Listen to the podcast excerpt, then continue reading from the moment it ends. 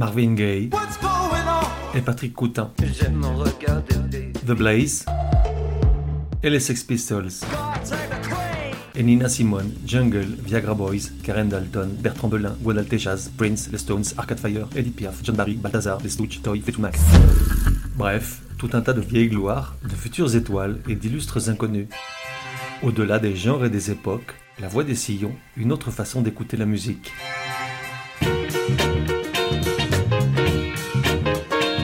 La voix des sillons numéro 2. Genre, rhythm and blues, soul et funk. Époque, de la fin des années 50 au début des années 80. De 1 à 10, probabilité que tu connaisses, 10, et si c'est pas le cas, appuie sur stop et retourne jouer à Fortnite. Artiste, James Brown. La vie de James Brown est assurément un poème, un poème écrit par Dickens, malgré les paillettes, les projecteurs, la gloire et l'argent qui ont longtemps accompagné sa vie.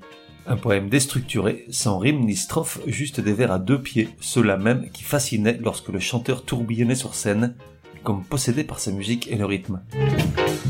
Sa vie avait commencé de la pire des façons et s'est terminée pareil. Certes, entre les deux, il a vécu comme le presque dieu qu'il était, le vrai étant Elvis, à la fois père du funk, parrain de la soul, fils du rhythm and blues et héritier du gospel, et reste pour l'éternité une figure du XXe siècle, une légende et un mythe. Amen. Plutôt coquet sur son âge, il disait être né en 1933 quand les biographes ou son entourage penchaient plutôt pour 1928. Ce qui en revanche est certain, c'est l'état de pauvreté radicale dans lequel il voit le jour, en Caroline du Sud. D'ailleurs, dès son premier souffle, ça se passe moyen pour le petit James, on le croit mort-né, il est miraculeusement réanimé par une tante, puis hébergé par une autre, régente d'une maison close, sa mère ayant déserté le foyer. Dès son plus jeune âge, il se voit obligé de participer à l'économie de sa famille adoptive, à récolter du coton dans les champs ou à cirer des pompes de blanc, les opportunités n'étant pas légion à l'époque pour un gamin noir. Or, rapidement ça le gonfle le petit James. Déjà ses pieds ont la bougeotte, ce sont pourtant ses mains qui le trahissent à commettre de nombreux larcins, il connaît ses premières confrontations avec les autorités, et à 16 ans, il est finalement condamné pour une attaque à main armée. Ça continuait vraiment pas bien. C'est pourtant là que sa vie prend un tournant. Pendant son séjour en prison, il monte un groupe de gospel avec trois de ses co-détenus, et lors d'un match de baseball entre l'équipe du pénitencier et une autre de l'extérieur, la bonne fée se penche enfin sur son berceau, certes avec près de 20 ans de retard. Ce jour-là, il rencontre Bobby Bird, un musicien de soul et de rhythm and blues qui se lie d'amitié avec lui et parvient à le faire libérer bien avant l'heure. En 1956, les deux tentent l'aventure avec plusieurs groupes pour finalement s'en tenir à The Famous Flames, et c'est sous ce nom que la légende démarre. Pendant plusieurs années, ils produisent à la chaîne des chansons de rhythm and blues et connaissent deux fois un gros succès, d'abord en 58 avec Please Please Please,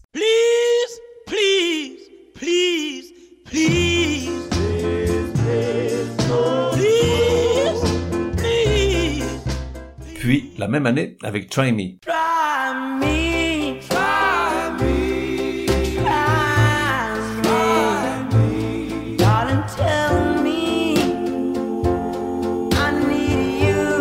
Malgré les près de 2 millions de disques vendus, le petit James s'ennuie pas mal. Du reste, nous aussi, c'est pas encore le James Brown qu'on aime. Le déclic s'opère avec I'll Go Crazy, un morceau où le rythme prend enfin un gros coup de fouet. Alors, peu à peu, et sûr de ce que le public attend de lui, il s'empare des commandes pour définir les contours d'un style où faut que ça. Il écrit les paroles, chante, met son nom en avant et éclipse le pauvre Bobby Bird. C'est l'époque des premiers concerts où l'on se rend autant pour l'écouter que pour le voir se démener comme un derviche tourneur branché sur secteur.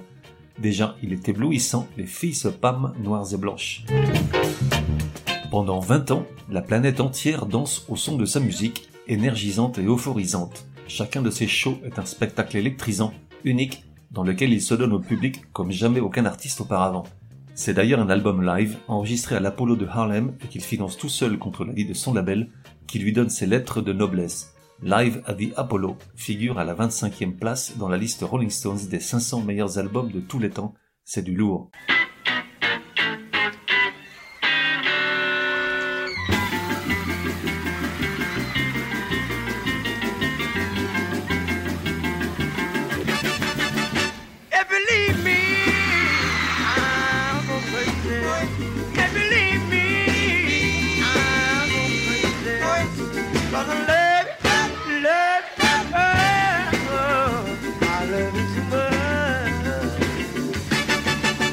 Gloire est immédiate, ainsi que les excès qui vont avec.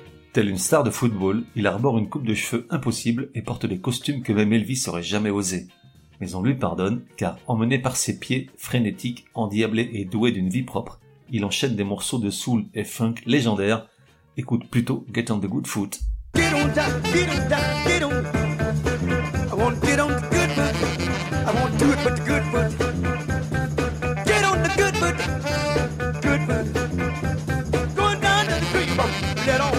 Bien Hot Pants.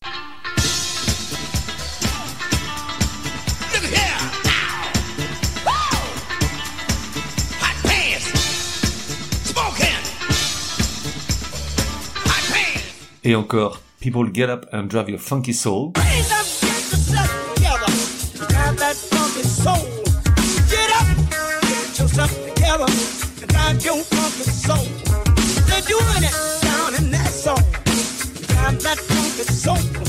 Allez, une dernière pour la route. Get up off of that thing.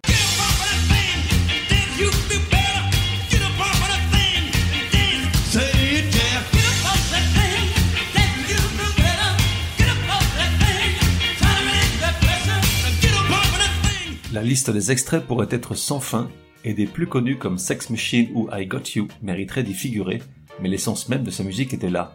15 ans de règne sans partage sur la musique soul et funk avant que l'apparition du disco ne déclenche son déclin.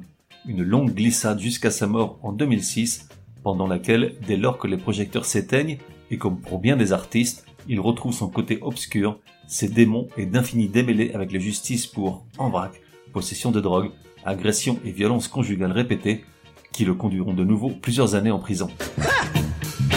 Dickens lorsqu'il naît et Dickens lorsqu'il décède, malade, un jour de Noël, un dernier cadeau complètement raté. Mais retenons plutôt son dernier moment de gloire en 1980, lorsqu'il interprète le rôle d'un prédicateur déjanté et exalté dans le film The Brood Brothers, aux côtés du génial John Bellucci et de Dan Aykroyd, dans une scène culte mémorable et délirante au son de The Old Landmark, hymne éternel de l'un des plus grands artistes et showmen que la musique nous ait donné.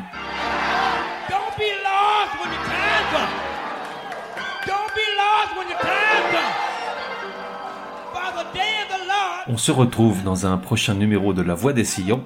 En attendant, café et à la messe.